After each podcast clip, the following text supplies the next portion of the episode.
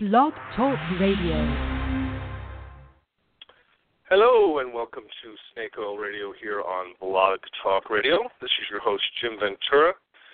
Thanks for joining me today. If you're catching the show live or in archive, either way, welcome. My name is Jim Ventura, and I am a professional navigational consultant. My expertise is in astrology and numerology and tarot and rune stones and all kinds of different oracles that I work with. I do private sessions here in my home office in Phoenix as well as by phone. If you want any information about my services, go to my website at jimventura.com for information. I'm also a published author, and I do a monthly column called Snake Oil, the name of our show here. And if you want information about that, again, all that stuff is on my website. And if you're not already getting my monthly email newsletter, feel free to email me at venturesage@yahoo.com, and I'll add you to the free monthly newsletter mailing list. Okay, anyway, on that note, this is our live column read. I am going to read this month's column live on air and then talk about it in a bit more detail. I'm not going to be taking live calls today. I do that sometimes on astrological update shows, but on the column shows, I want to kind of talk about the subject in more depth. And as much as I love taking the phone calls, a lot of times people are kind of trying to get to a couple-minute free mini-readings, and so that's kind of distracting us from the subject at hand. So we won't be doing that today, but you can check out anytime I do the astrological update shows for call-ins. Okay, so this month's column was a new column. I do about 6 or 7 new columns a year, and then because I've got 100 and change of them, I sometimes run repeats every few years, especially as I get new clients who have never read the column, so it's new to them. But this one, this particular column was a brand new column, so let me find my, there we go, okay. So I'm going to read this month's column, and then we will go into a little bit more talk about it. It is called Checking on the Dogs. Excuse me here for a minute, I've got to find out where the hell this disappeared on my, I know it's in here somewhere, I'm looking for the, no, I guess not, okay, we got to open, okay, Checking on the Dogs, okay. Let me go into my files here and find Checking on the Dogs. Where is it? Where is it? Here we go. Why is this hiding itself from me? Okay, so this month is, that would be October. Go to that one, Snake Oil. October 2017. Here we go, Checking on the Dogs. All right, we got to you. No, we still don't have you. Why am I having trouble finding this here? All right. I don't know what it is today. It feels like Mercury retrograde, but it isn't, so I'm not sure why that is, why that's in place. All right, Checking on the Dogs. Here we go. Nope, not finding it still. Oh, my God, this is bizarro. Come on, documents. All right, so I'll open this up. We're going to get there, guys. All right, Snake Oil. There we go. It's supposed to be in order here, but we're all over the place. All right, here we go, Checking on the Dogs. He finds it. Hallelujah. Okay, here we go. All right. Snake Oil, Checking on the Dogs. I had a vivid dream that made me wake up feeling strangely relieved. In the dream, I'm driving anxiously to a home that I was supposed to be checking on regularly and had neglected for a while. I'm not sure if it is my home or the home of a friend, but it was familiar and reminded me of a place I was somewhat comfortable with, like a relaxed childhood friend's home. The main purpose of the home check was to look in on the dogs. I was supposed to make sure they had plenty of food and water to clean up after any messes, and most importantly, to pet them and play with them. I realized I hadn't been there in quite some time, and I'm driving fast because I'm worried about whether the dogs are okay. Did I leave enough food and water? Will they be upset with me for the lack of required human contact that dogs and cats were bred to need? Hell, are they even still alive? I nervously get to the house and put the key in the door, and I'm relieved to hear barking on the other side of the door. I open the door, and they excitedly run out to greet me, licking me, running around, and playfully enjoying the feel of outside and the lush green lawn. The dogs are healthy, and there's still a little food and water left, but not much. Aside from a few piles of waste, they seem to be fine. I go inside and snuggle and spend time with them and seriously vow to attend to the dogs far more dutifully in the future. I recognize when I wake up from this dream that I've had this dream many times with slight variations over the years. I know what the dream is telling me. After a little over a decade of being single and not in any real committed love relationship other than dating here and there, the part of me that has enjoyed being single wonders if my dogs are still alive, if I unlock the key to allowing myself to experience partnership again, will the joy still be there? Do I even remember how to be fully committed to someone anymore? In the Druid tradition, the dog represents guidance, protection, and loyalty. When our dog energy is positive, we are comfortable with loyalty and commitment.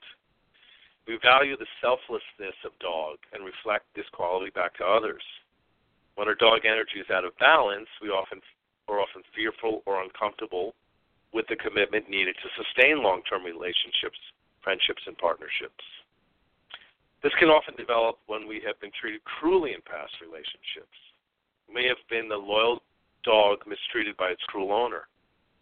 There may be any number of possible reasons for a fear of commitment. I grew up in a traditional Catholic family. I was fed the idea by family and the church that one of life's primary goals, for most people otherwise the priesthood or being a nun was a good alternative option, was to find, marry, and settle down. Even though my natural sexual orientation went against the dictates of what was believed to be the right way of heterosexuality or celibacy, I faithfully spent my late childhood, even into my 30s, working diligently to achieve the goal of finding the right mate. I had a best friend or partner in one form or another, most of the time during the first almost 40 years of my life. Sometimes easy and often difficult, my relationships were a huge part of the experience and my evolution. My son is in the seventh house in astrology, and I have a Libra moon. In truth, I was always good at it. Healthy diplomacy comes natural to me, and I had a number of people who really loved me. I truly enjoyed romance and was actually pretty good at it. The problem was I did not always feel good about myself, and this understandably led to some toxic relationship experiences where I gave far more than I received. The trouble for me was never in giving. It was in receiving. My decision at around the age of 40 to put this part of my life into the background was quite conscious. Even though there were a few times along the way when I wondered why I couldn't find the right guy and felt lonely, I knew it was largely a performance of imaginary victimization. I unconsciously at first, then quite consciously chose to see if I could learn to be comfortable being on my own. The truth is, for the most part, it has been awesome. Not having to deal with in-laws, partnership differences, and what are life's supposed priorities, relationship power struggles, and having to check in with someone in so many of life's decisions has been incredibly freeing. I've enjoyed this past decision far more than any of the times I might have struggled with the loneliness. While I prefer the romance and connection of a monogamous commitment by far, I also see sex in the same light as a need that simply just needs to be met.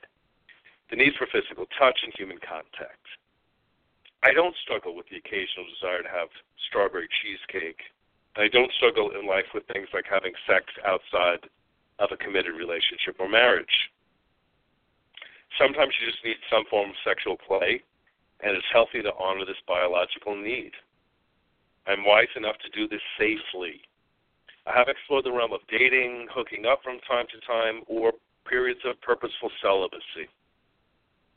While I absolutely respect the friends and family and clients who are committed for their own reasons to religions like Catholicism, for me, following a religion that tells you that you are less than or wrong in your natural expression is akin to being part of any group of people or any type of structure that suggests that you aren't as good as they are. My rejection of organized religion and anyone or any group with those kind of ideas, contradictions, and false arrogant dictates about what is the right way to be was part of developing healthy self-esteem. Listen, even without religious or familial imprints, everyone in the world is bombarded by an internal push and an external push to mate, partner up. The internal push is part of our natural wiring to find a mate. The Lover's Archetype in the Tarot is an apt illustration of this part of the human path. The external push is a constant bombardment of movies, books, television, and music to find that special someone or our soulmate. So much of our entertainment is built into this type of storyline. I remember as a little kid hearing songs like Wedding Day Blues by The Fifth Dimension or Baby I'm Amazed by Paul McCartney. Endless songs that extol the virtues of finding love were contrasted with songs about loss and breakup. Never Gonna Fall in Love Again by Eric Harmon, Lost Without Your Love by Bread, and similar tragic songs filled my ears with seriously great sounds and the joys and potential despair of love and possible loss. One begins to wonder, does art simply imitate life, or does life imitate art? I've been feeling the push again to allow myself to consider commitment again to a relationship. I know when I'm ready, the conditions to make that happen will emerge. I've gotten comfortable with me. My self-esteem, sense of self-worth, and my ability to receive has grown dramatically in the last decade. In some respects, I'm truly the most confident, so far, I've ever been in my life. A mate now in my life who mirrors many of these good qualities I now comfortably carry would be a blessing. I am beginning to grow tired of random sex and dating. The boredom is not based on some recognition that the path I've been on is morally wrong or similar nonsense. It stems from missing the many benefits of a deeper connection to one person. I'm running into too much unrequited love from short-term partners who think our brief connection is meant to be far more. I have and never will be a liar, but I have probably garnished a reputation as a player because of my detachment and confidence. I won't pretend that something casual can become a deeper connection. Falling in love is not a negotiation. It is a lightning bolt of chemistry, purpose, and past life connections that alters the course of our current life. I've been lucky enough to have been in love 5 times so far in this lifetime. Settling will never work for me, Venus and Scorpio. In simple terms, I'm ready for another chapter of my life. While I could easily be okay with being single for the rest of my life, I am open to something else. My dreaming self was clear. It's safe for me to put some energy into letting the dogs back out again. Okay, so that was my October, right? Yeah, well, I wrote it in September. That was my October snake oil this month, and it's very, very true. That was a dream that I had, vivid, and I remember during the dream that sense of anxiety of going to check on the dogs and realizing even during the dream that I had this dream in like multiple variations over and over and over again. But, yeah, I was, like a lot of people, truly, I say this humorously, but a relationship junkie in my younger years. Childhood, I always had a best friend or a companion. I started, connecting relationship-wise in my late teens, early 20s. The roommates I had in my 20s were, partners in a whole other way. I've always had best friends. I mean, I've had a lot of that. Again, like I had said in the piece, I've been in love, clouds partying and falling in love 5 times in my life. Obviously, none of those worked in the long run. Some worked in the short run quite well, and then eventually they ran their course for their purpose, or, so I learned and grew from every relationship that I had. But I do remember making the decision to be alone for a while. Still kind of struggling with it when I was about, about 40, late 30s, when I really, in my early 50s now, when I really remember making that decision. And it was, can I do this on my own? I don't want to get caught up in all the theatrics of the past. And, I had some real hurts that I went through in the past as well. My first book I wrote in my late 30s was called Dirty Little Secrets, and I talked about a lot of the relationship theatrics that I went through. dream itself was telling me something. This is one thing that's very, very cool about analyzing and understanding dreams. Dreams are not always necessarily precognitive as much as they are very often rich with symbolism at one level or another, which in and of itself is a value. Self-talking to the self. I mean, there's a lot of different ways that insight and information can come to us if we're willing to pay attention. They don't always take dreams as literal in that way. But in this case, this one was kind of literal in a way. You know, I mean, it was that fear that I've been away from it for so long that, you know, do I have the skill? Do I want to do this fully again? And again, like I said in the piece, I've always been a very sexual being. I can joke about being half Italian. I mean, there's a lot of different reasons I can probably put together as to why I'm wired that way. And, I'm in good shape. I'm considered reasonably attractive. You know, so it's not particularly tough to get sex if that is what I'm after from time to time. And I did. I was raised very religious programming, and I just, I put a lot of that aside. I don't see sex as something to be ashamed of or uncomfortable about. But, as I said in the piece, it's that confidence is high. So, when I'm playing around or just having fun from time to time, in that sense, I could sort of see these potential partners getting googly-eyed in a way where it's like, I think this is going to be more. And now I'm, 52 years old. I can enjoy hanging out with a 30-year-old. I'm not going to partner with one realistically. It's too big an age gap, So, again, interesting is studying this from this angle and beginning to see that it's time to make some type of a change. Listen, people go through this at one level. And I get clients all the time that were married for 20, 30 years, and their spouse dies or they divorce, and there's excitement about possibility, but there can be a little not so silent terror that people go through about dating and re-getting back into the game, especially if there is past hurt that was part of the experience, which for most of us, likely and probably was at one level or another. We learn and we grow. But again, one of the points that I think is really significant to make is, for me, and a lot of my clients will understand this as well too, and my readers, and when we have issues with their self-esteem, when we have issues with how we feel about ourselves, and we're likely to potentially bring mates or people that may abuse us. Whether in the extreme way, physically, or just emotionally at one level or another. And yes, I encountered a lot of that.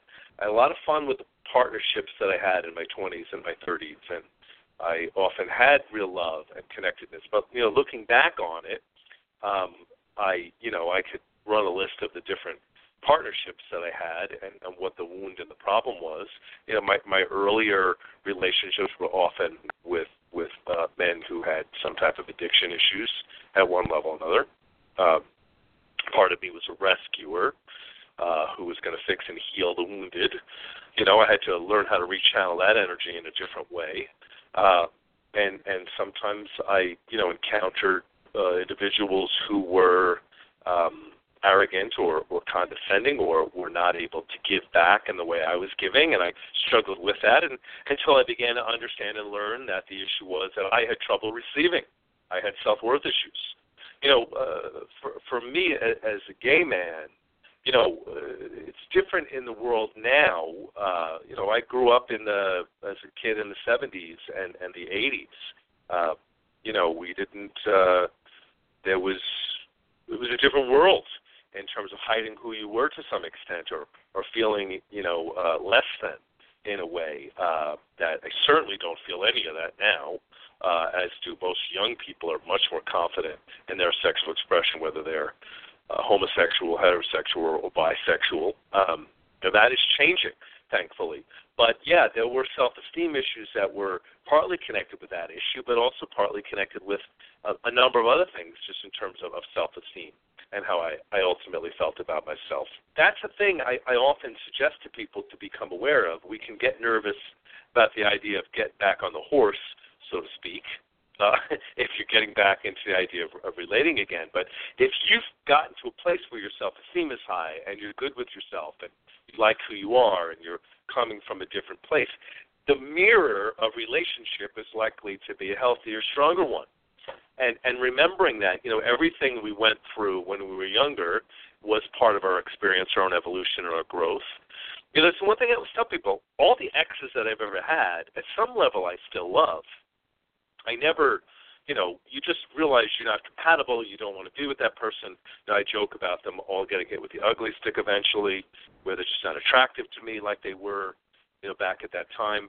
But I think that when you really love someone, you always love them at one level. Now, this is something different in that way, where you realize there's an incompatibility or this just no longer fits. And listen, we go through this all the time in relationships, but also with friendships and jobs and various other things. What worked for you 20 years ago may not work at all with you when you're 40 years old, or you're 60 years old, or you're 35, or you're 70 in that sense. But none of it was wrong. I mean, that's the thing that I often catch a lot. You know, with clients that are going through some type of grieving in a relationship breakup, a divorce, or something like that, I understand the difficulty and the trauma behind it. I've been through it myself. I had one relationship end that literally took me 2 years to heal from, and the relationship was only for 6 weeks, and it took 2 years because it was such a profound, you know, love thing that just, you know, threw me. For lack of a better way of putting it, I think the thing to remember is, you know, if you love someone, what that was wasn't necessarily wrong. The thing I find a lot, I find myself counseling women and men who, you know, they'll go through a breakup or an ending of a relationship or marriage, and they come into my office and they often want to know, did he ever really love me? You know. And that's like the big eternal question. And the answer to that most of the time is yes. But what we sometimes don't see is that people love in different ways. Some people see love as duty. Some people are not able to show affection. They love in a different way. You know, and we receive as much as we're willing to ultimately accept in terms of our own levels of comfort. You know, I grew up in a family where my mother was very dutiful and a good mother in terms of what she did for us, but she was very much emotionally cold. Whereas my father worked constantly and was busy, but my father was much more loving, much more acknowledging of affection when he was around in that respect. So it was two different push and pulls that I experienced as a young person. But, of course, my early relationships modeled my mother relationship. So, like, for me, if someone was emotionally cold with me, I read that as love because my mother loved us, but she was emotionally cold. So, I mean, it's classic psychology in that respect to look into that dynamic itself. But, yes, it was that was something that I ultimately misread as love. And there were partners and mates that came along that had more of my father's energy, but I often tended to not either feel worthy of that or to reject that. And so that was the dynamic that I dealt with in my 20s and even to my early 30s when I began to kind of understand that particular disposition.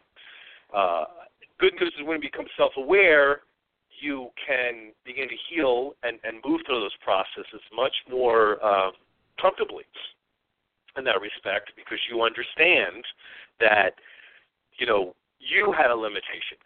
The thing that we do as human beings that I think throws us is we keep outwardly looking at what someone is doing or not doing, as opposed to looking inward and saying, okay, what in me does not believe him or herself to be lovable enough, so I'm drawing a mate to me that cheats on me or is not giving me love or affection or attention at one level or another.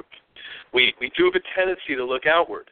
And listen, that is a natural process in a way in terms of evolution of us throughout our series of lifetimes. The older our soul gets, the more internally reflective we're often able to be a lot of what I would call quote-unquote younger souls are simply not able to have as much experience with empathy and internal looking inward.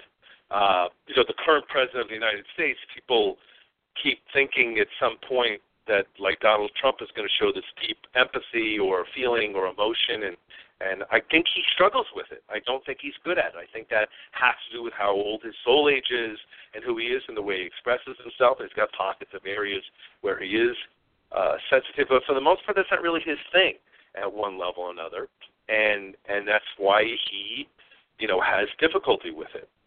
But, and a lack of ability to be, to apologize or to understand that process of apology and reflection. I think it's something he's only learning to do in his evolutionary process. But I'm not going to get too political here because I can go on that tangent quite a bit. But when we become self-reflective and spiritually aware, we're able to look at others and say, okay, what kind of mirror am I bringing to myself at one level or another? So, I did like anyone else did when I went through breakup relationships when I was younger. I was mad, and I gave, and I loved, and look at what you did to me, and and really after a while, fairly quickly, I would become aware that, like, I had an ex that I was with for 3 years, and the last 6 months, he progressively cheated on me repeatedly, and at first it was, I we'll eventually figure this out, and he'll get us out of the system, and then I realized something, as the relationship progressed, that he had shown signs of being like that from the beginning. I just didn't want to see that at one level or another. I closed my eyes to that, or I believed I can change it. And the other thing is, another part of it was that I began to shut off a lot of my sexual, emotional energy as the relationship progressed because he was starting to annoy the crap out of me half the time. But I was raised and taught, you stay with who you stay with, and this is what you do, and you don't, that you stay together no matter what, like my parents ultimately did. And so I blinded myself in a way with an illusion of what I wanted him to be. Now the good thing is that there were so many good benefits that came from that relationship. I don't regret it. Regret that I didn't leave it sooner when I realized the direction it was going. But I still don't even regret that in that sense. A lot of good came from that connection, that relationship. It's part of this wired programming that we have that you're going to meet the love of your life, when you're 15 years old at your locker in high school, then you're going to die together in a rocking chair holding hands. It's a mutual heart attack at 94. Listen, most people are not going through that experience. Some of us have long, long relationships. Some of us have multiple short ones. Relationships serve a purpose, and sometimes they don't.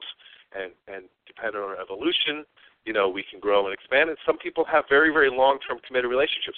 I was at my favorite casino last night, and I went into the buffet to eat dinner, and there was a couple right at the table, kind of nearby, and it was they were about 80 years old, and the husband, his wife was in a wheelchair, and they were gambling and they were eating, and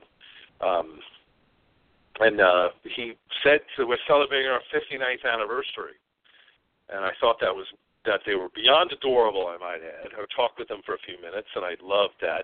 But that's impressive. They they both had said what had kept them together was humor. That they knew how to make each other laugh. They learned how to not always sweat the small stuff in that way. They were able to go through things in that sense. And my own parents were together for like 56 years before my father died. 55 years, something, it was a long time as well. So listen, that is possible.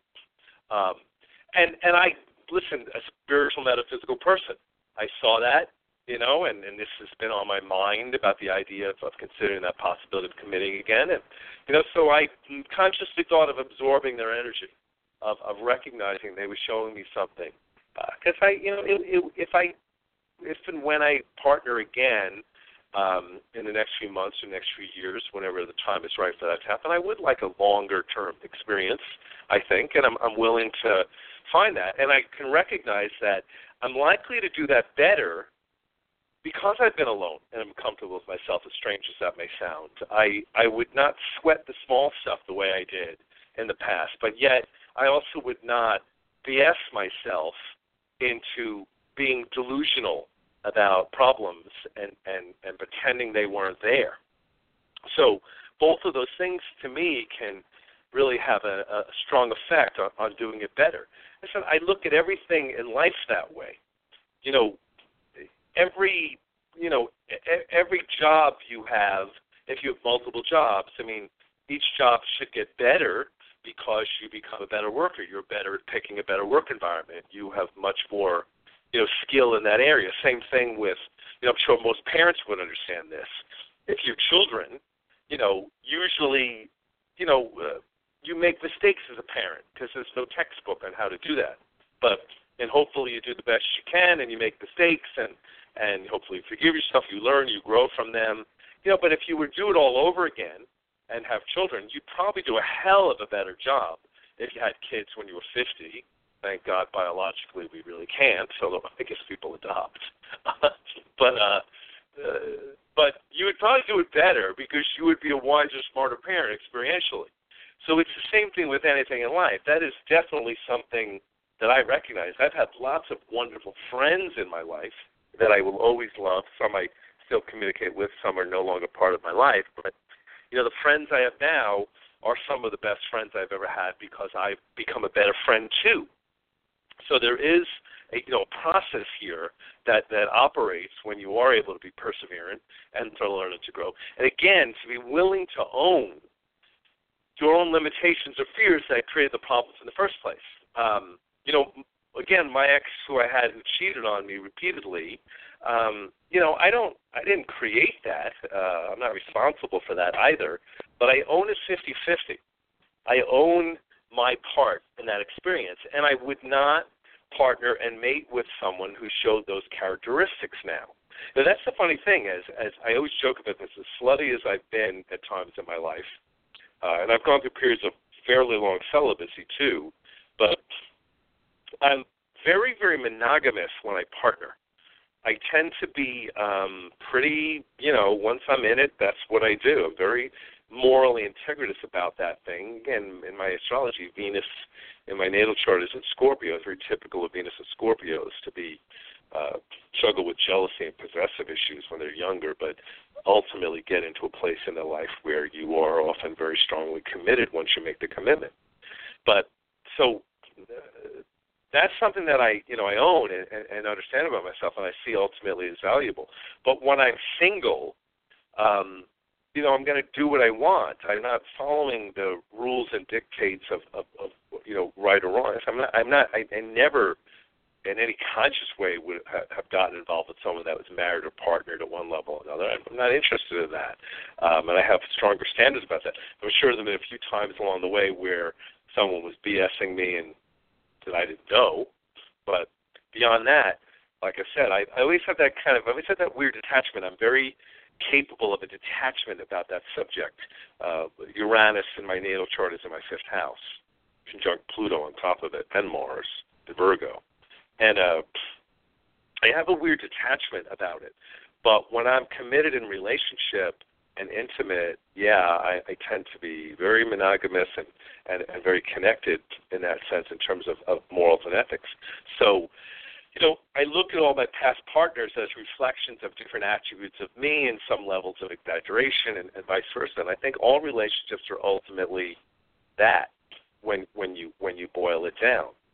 But what I often tell my clients in a way that I think most of you guys should be able to understand is, in order to manifest something, in order to create something in our lives, we have to first weed out the crap that's blocking us from getting there. And this is part of understanding reality creating. So that's the first step, is weeding out the crap that's blocking you from getting from point A to point B. So, for instance, if you want to be really, really wealthy, but you believe that all rich people are terrible, shallow, hollow people, you're never going to allow yourself to be really wealthy and rich because some part of you cannot see you in that dynamic. Sometimes people with weight issues will struggle with this. They'll say, I don't want to be one of those skinny bitches who, manipulates men and does all these things. Well, one, that's a projection anyway. But two, if you believe that skinny women are hollow and shallow and all those things, you may unconsciously not allow yourself to become that at one level. So that's the first step in manifesting anything, is really begin to look at the self and understand where you might have limiting beliefs or perspectives on things. Then the other part of it is you have to decide.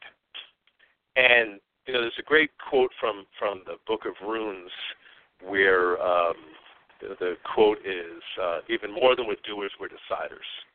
Once the decision is clear, the doing becomes effortless. But then the universe supports and empowers our actions. And that's a powerful statement. A lot of times, again, people don't choose. I've always known this at some level. I'm single for a reason. And when I'm really ready and make the decision, that will put some things in motion. And I believe that is in the process of happening. I can see a lot of different things happening around me energetically and my body and just the circles I'm being led to and different things that are happening that will bring me into that place. But it is about making the decision that you're willing at one level or another. And believe me, a lot of people don't do that. It becomes more of a chronic complaining and frustration, and this is what I don't have, and I don't know why. And, and so to me, those are the two big things to consider in manifesting any type of change in your life. Internal work, figuring out where the limitations are, and then the other is making the decision to begin to move forward, and then sort of trusting the process, not trying to shove it into place. One of my closest friends who I love dearly is what I call chronic dater. She just dates a lot, and she's very funny. She's just a true optimist with all these different men that she meets and she dates, and she's been married and divorced a number of times, and she's always looking for the next mate with equal vigor, and I give her a lot of credit that she's maintained that optimism and that possibility. But what makes me laugh is she's very funny, because if she'll go out with a guy and she'll end up like telling me, well, he's kind of attractive, but I'm not really attracted that much to him in that sense. And, and he kind of has a little bit of a weird kind of body smell to him in that. But I'm going to go out with him again because you never know. And it's like, no, that sucks, dude. Why are you even wasting your time? It's not going to get better, but I give her credit at another level, too, that she is willing to be so active, because I think a lot of it is first that she just enjoys the social exchange and she wants to see that possibility that's there. But to me, love for me has always been the sky cracks open. Here comes someone that I'm just totally transfixed by in that sense and drawn to, and I could smell the karma and past life relationships and all the other dynamics that are there, and here goes, and the game is commencing. At one level or another. So, Venus is in Gemini. So she loves like a Gemini, more communication and expression and learning and, and loving all the ups and downs of it entirely, where I've been always very all or nothing. I'm either in or I'm not in at all at one level, which, again, is very typical of Venus and Scorpios. Mentioning a lot of astrology here. If you know astrology, of course, this is cool for you. If you don't, it's one of the reasons why it can be very good to talk to a good astrologer and figure out your astrology. You will understand your own wiring better and more effectively, and also it's an excellent tool for understanding other people and why their wiring may be different in terms of what they see or they prioritize. But, okay, that's my little quick sales pitch here for contacting me or a good astrologer. There's a tremendous value in it. We're grateful that I understand my astrology. It helps me be more comfortable being me, in that respect. But getting back to this piece, listen, like I said in the essay, we're bombarded in this life through culture and media about finding the love of your life and finding the right one. If you're taking a break from that, it could be very peaceful, but it can feel like somehow you're missing the boat. and what you should or shouldn't be doing accordingly, and that can be, feel like you're off kilter. But the other side of it is, again, it is part of something that is part of our human process that we go through. Again, the archetypal structures we see within the Tarot, like the Lover's card, reflect that push to mate up, to partner, to find that harmony. Now, there are people in this world who are legitimately asexual. I really know that to be true. I've always said that there are really four types of quote-unquote sexual orientation. There's heterosexuality, homosexuality, bisexuality, and asexual, people who can be largely non-sexual in their life. I think that's a smaller commodity of people that are truly asexual. Now, I think that the most common sexual orientation is heterosexuality, obviously, but very closely followed by bisexuality, which I think is far more common to some extent, admit. And then, I think that those are the pecking order, then homosexuality and then asexuality. But there's nothing wrong with any of these wirings. We live multiple lifetimes in different ways, so we're going to have lifetimes where we go through these different experiences and these different things. But whether you're homosexual, heterosexual, or bisexual, the wiring is still to push the same, to connect and to meet up. But I just tell people, listen, look at your past relationships as part of your evolution and part of your growth. If something ended, it's often because it was meant to. We've all got that thing, again, where we're supposed to find someone and die with them. And people go through that. That couple I talked to last night celebrating their 59th anniversary clearly has a very long-term karmic agreement to connect together. It's very, very inspiring. They were adorable. I loved talking with them and being around that energy, and that's what I did. I said, I'm going to take some of this energy in. They have something there. And it's funny because I read something, too, recently that when they were interviewing women on what women find most appealing and what they want most in a mate.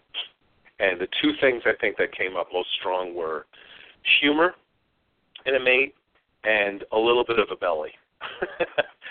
I think it's because for a lot of women, they don't necessarily want a man that's compulsively narcissistic about being perfect. Now, a little bit of a belly can make you relax at one level. I think the main thing was the humor part.